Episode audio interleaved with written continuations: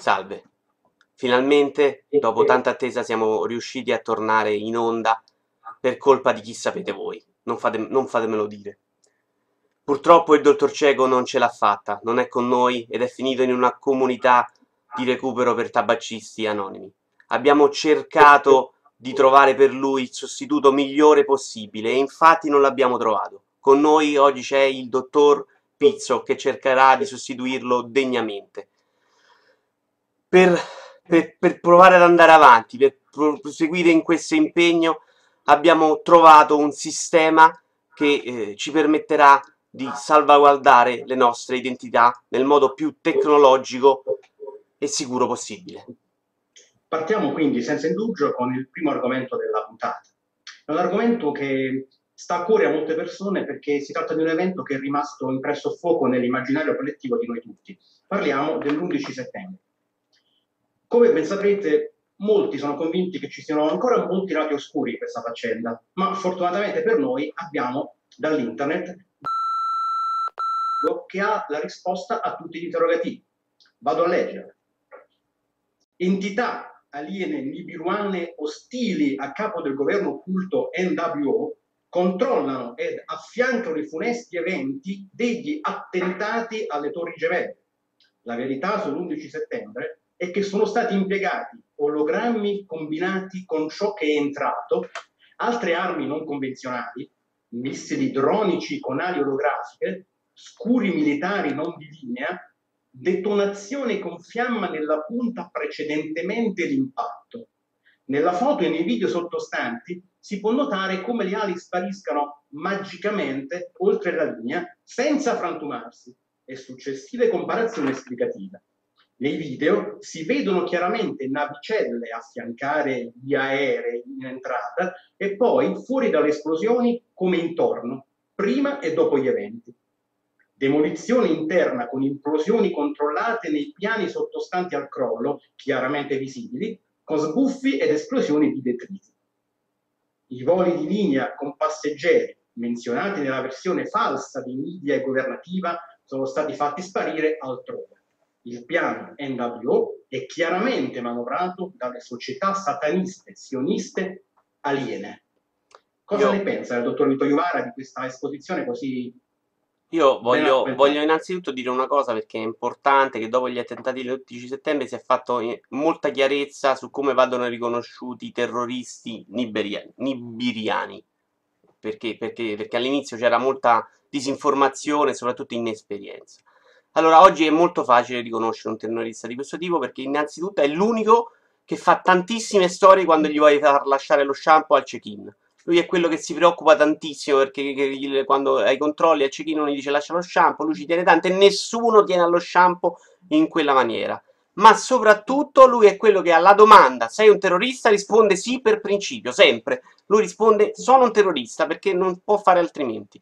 E questo ci ha, ci ha permesso di, eh, di risparmiarci non so quanti attentati dal, duemila, dal duemilauno ad oggi. Scusi, dottor Pizzo, che eh, chiaramente il complotto, anzi il complotto, è opera delle società, come indica il nostro amico, sataniste, sioniste e aliene. Cioè società non solo che sono finanziate chiaramente dagli alieni, ma che uniscono il satanismo al sionismo, quindi salvano capra e cavoli e rispondono sia a Dio che a Satana, che è una cosa incredibile, perché c'è, come, come dire, una, una vocazione religiosa bipartisan da parte di queste società di terroristi che quindi accontentano tutti, cioè distruggono le cose e accontentano tutti. Non hanno paura, non hanno paura di scontentare questa o quell'altra divinità. No, ma oppure, ma... oppure non hanno paura di fare il doppio gioco con Satana e Dio, addirittura. E quindi sono lì a fare tipo controspionaggio, a mescolare le carte e stanno lì, eh? Tra l'altro gli ologrammi e questo fuoco che esplode prima dell'impatto potrebbero essere forniti sia dall'uno che dall'altro committente, potrebbe essere sia opera divina che opera demoniaca. Eh, è, è più difficile, più difficile identificare bene nel, nei terroristi nibiruani il, la componente aliena, secondo me. Eh. A meno che lo shampoo che utilizzi non abbia dei coloranti che ancora non esistono sul pianeta Terra. Dottor Vito Iovara, lei cosa ne pensa? Non lo so, io su questo attaccamento allo shampoo sono sempre rimasto un po' perplesso, perché, perché non si capisce esattamente perché loro abbiano questo affetto. In realtà probabilmente è all'interno dello shampoo che, che loro nascondano gli esplosivi con cui si può, si può far malissimo a, a, alla terra, insomma, perché poi è chiaro che lo shampoo, ci, col contenitore, si possa mettere più tritolo che, che, che all'interno delle valigie stesse. Quello che trovo insopportabile, però, è che contro i niberiani eh, si, si, si attua da secoli del razzismo feroce, molto più che contro, per esempio, i nani, polacchi, i rossi. Si, si va veramente in un modo uh, atroce, si, si, si ghettizzano, si, si, si, si frustano, si, si, si, si, si torturano. E, e i niberiani eh, continuano ad essere veramente una minoranza su questa terra senza aver mai fatto del male a nessuno. Vorrei approfondire questo argomento proprio con, con entrambi gli ospiti. Secondo voi, in una ipotetica scala del, del razzismo, in che, a, che, a che livello si pongono i nigeriani rispetto, che ne so, agli ebrei, gli zingari? Lei, dottor Manatra, cosa ne pensa? Beh, molto basso. Pensiamo che i nigeriani, pur essendo alieni, non ci hanno mai avuto un robot che se li cagasse. C'erano gli incentrati, zentrati, tutti gli altri alieni, quelli di Vega. Loro non se li è mai cagati nessuno, non hanno costruito un robot apposta per i nigeriani, il che significa che o sono considerati davvero come dei paria all'interno del razzismo, oppure semplicemente che funziona talmente bene questa organizzazione, ha dei ganci talmente forti che riesce, quasi quanto una certa lobby di cui non facciamo il nome per nostri motivi di sicurezza personale, a, a sfangarla. Sono lì da tanti anni e nessuno, nessuno ha mai puntato davvero l'indice, prima che intervenisse questo nostro amico, eh, nei confronti dei veri responsabili dei mali del mondo. Oltre a, a me, guardi, risulta addirittura che a loro non fosse neanche permesso di bere alle fontanelle dei negri. Tipo, cioè, di oggi abbiamo una domanda molto ficcante: come si comportano i rapper? Mi potete dire come si comportano, come parlano, i loro stili o altro? La miglior risposta, che è stata scelta la richiedente, quindi diciamo è garanzia di qualità, è estremamente esaustiva, la vado a leggere. Allora, i rapper, io intendo rapper chiunque ascolta X davvero musica rap, in pratica stanno con quelli che hanno gli stessi interessi, cioè altri rapper.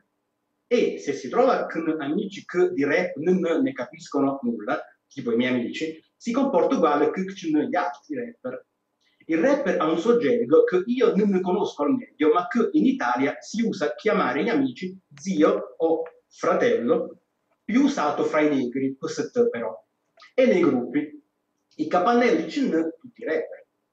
Si ascolta musica rap. Ecco, ecco, questo, questo non è sempre vero, perché io conosco molti gruppi di rapper progressisti che amano ascoltare generi e artisti diversi, per esempio Nilla Pizzi, o anche eh, gru- gruppi di rapper che ascoltano ninne nanne per diabetici, quindi, ed hanno tutto il diritto di definirsi rapper, quindi la, per favore diciamo le cose come stanno. Lei è sul pezzo, dottor Vito Iovara, perché poi vedrà andando avanti nella spiegazione che c'è qualcosa che si riaggancia direttamente a ciò che ha detto lei adesso. Posso andare avanti quindi, o il dottor Manatta vuole aggiungere qualcosa su quello che è stato detto fino adesso?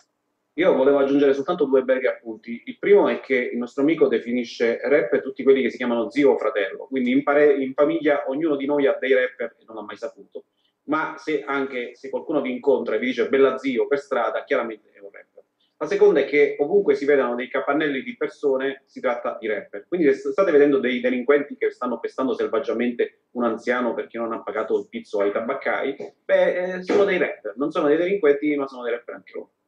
Ma quindi stiamo sostenendo, e lei, eh, carissimo dottor Manhattan, sa quanto ci è costato in passato fare queste accuse, che dietro la musica rap ci sono, c- c'è la solita eh, lobby con la solita violenza, e quindi dietro la morte di tutti i rapper famosi c'è eh, la violenza e la mano oscura dei tabaccai?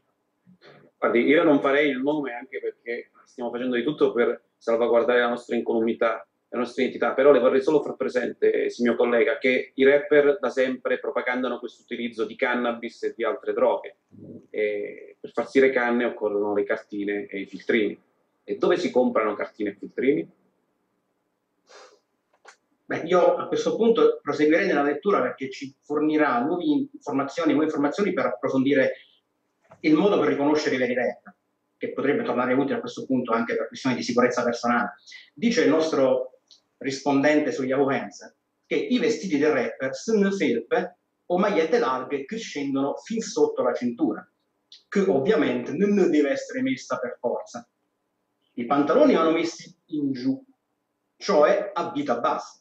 Le scarpe devono essere preferibilmente con le linguette grandi, così da metterci i pantaloni sotto. Magari anche occhiali da sole. Se li dovete comprare, fateli consigliare occhiali da rap. Un cappello con visiera dritta con qualche bel marchio rapper sul frontone, tipo i New York Yankees. Poi, e questo penso sia molto importante, catene al collo o appese ai pantaloni.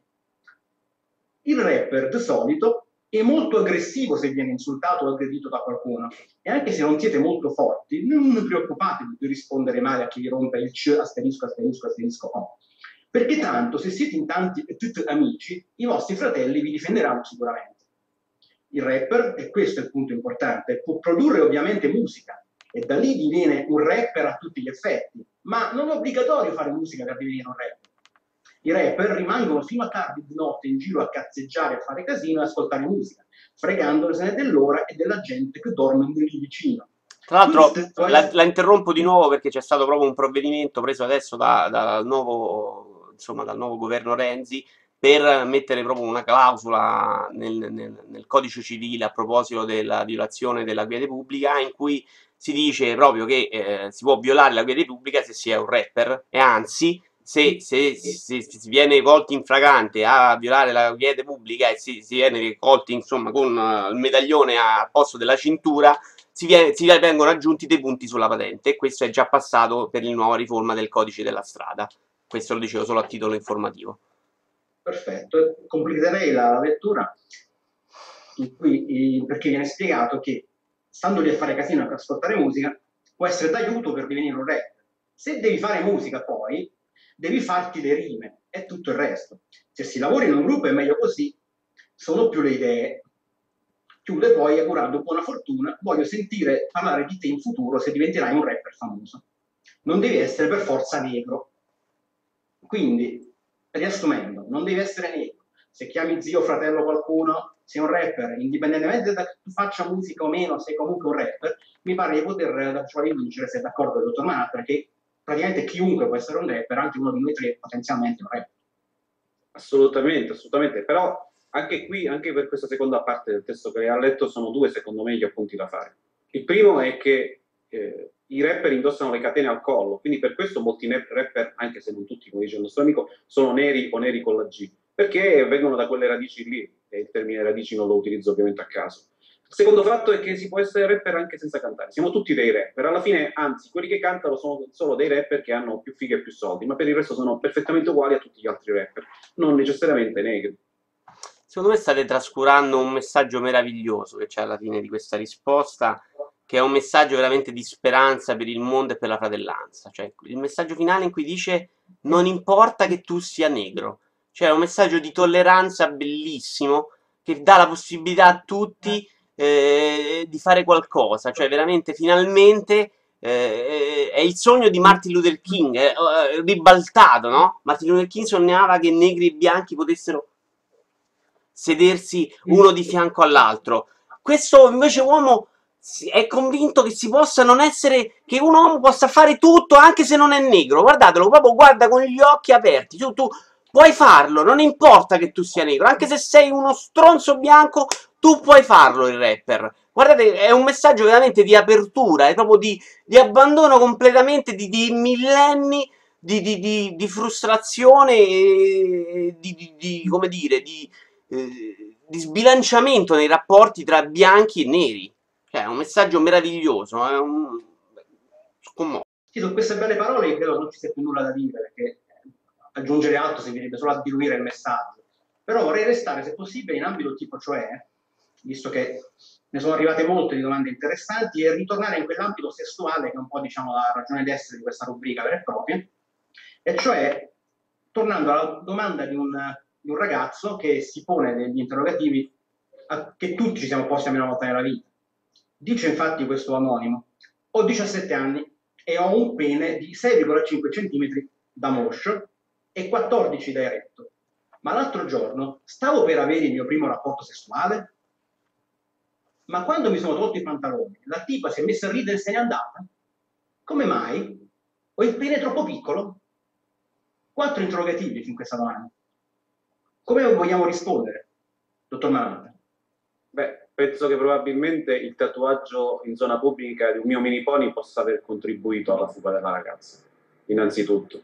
E poi è, è, è anche, come dire, tenero il messaggio lanciato eh, d'aiuto lanciato da questo ragazzo, perché si chiede: ho avuto il mio primo rapporto sessuale, quindi non lo sa, non lo sa se il fatto che lui sia stato nudo di fronte alla donna sia configurabile come rapporto sessuale di qualche tipo, di primo, di secondo, di terzo grado. Mi dice: quando mi sono tolti i pantaloni, la tipa si è messa a ridere e se n'è andata, al punto interrogativo, cioè siamo di fronte a una situazione di sconvolgimento mentale, per cui non si rende conto almeno se la ragazza è rimasta lì o se ne è andata, non mi rendi conto.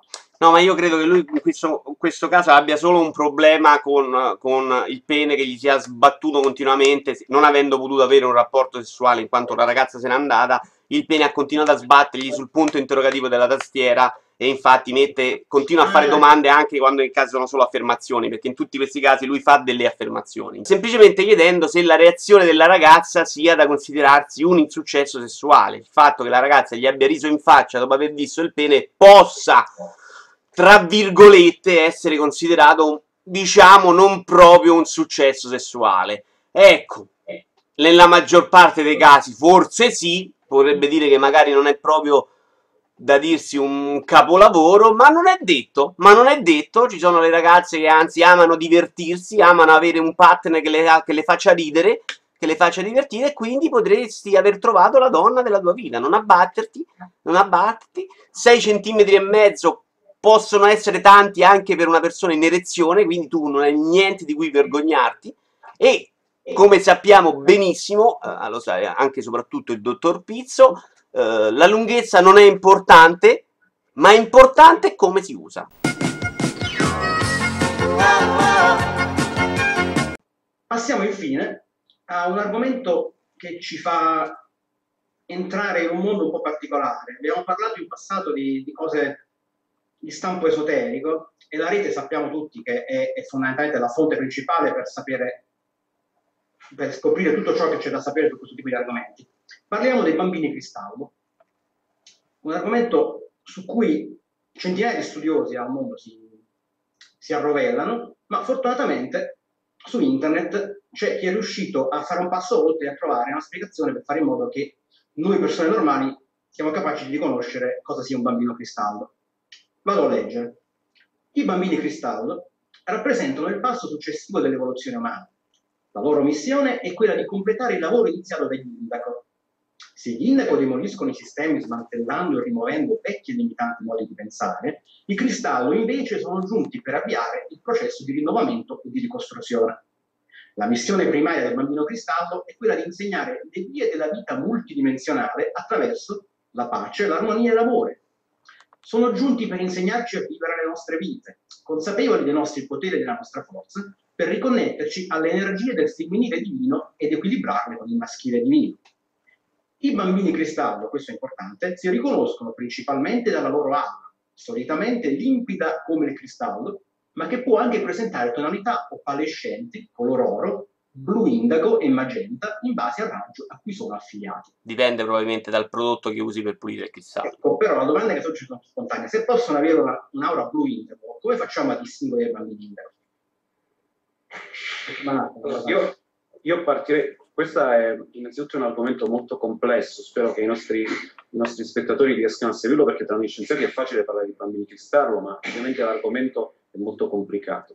Eh, innanzitutto partirei dagli indaco, dai predecessori dei bambini cristallo. Chi erano gli indaco che hanno distrutto le convenzioni e i modi di pensare? Erano dei soggetti provenienti da un'altra altra dimensione che distruggevano i modi di pensare semplicemente chiedendo alla gente qual è il colore indaco. La gente non ha mai capito esattamente quale fosse questo cazzo di colore, e quindi hanno distrutto questi modi di pensare aprendo la strada ai bambini cristallo. Ma se i bambini cristallo si riconoscono dall'aura e si chiamano cristallo, chi li già ha generati? Sono tutti figli, mi chiedo, del cigno, dei cavalieri dello zodiaco? È un bel quesito. Io però vorrei dare due suggerimenti per trovarli. Due suggerimenti, uno un po' antico, uno molto semplice in realtà, perché eh, il modo più semplice per trovarlo è quello di, eh, di girarsi e fare tana per quelli dietro di me, perché i bambini cristallo sono quel classico bambino deficiente che a nascondino si piazza dietro e aspetta che tu hai finito la conta per fatana per me, perché, perché non gli vale fa un cazzo a nascondersi. Quello è il bambino tipico cristallo, quell'imbecille. E quindi tanavi che sei dietro me, ne trovi almeno due o tre, li trovi secchi così. Un altro modo era quello che usavano i miei genitori, e che era quello di lanciare uno zoccolo di legno molto forte verso di me per verificare che mi uscisse del sangue e, e, e quindi non uscissero dei pezzi di cristallo, quindi fossi in, eh, non fossi di cristallo ma fossi un essere umano, e in quel caso lei aveva la certezza che io non mi fossi trasformato, non mi fossi evoluto in un bambino cristallo. Questo era un, un modo molto semplice. Potevano anche provare a prendere e buttare da un, un diciottesimo piano, ma questo era un modo più efficace, magari meno, un po' più salutare, ecco. C'era anche un altro modo, secondo me, per riconoscere i bambini cristallo. I bambini cristallo sono gli unici, e quando bevono l'acqua diamante, i nostri spettatori ricorderanno le grandissime proprietà dell'acqua diamante, pisciano leghissima.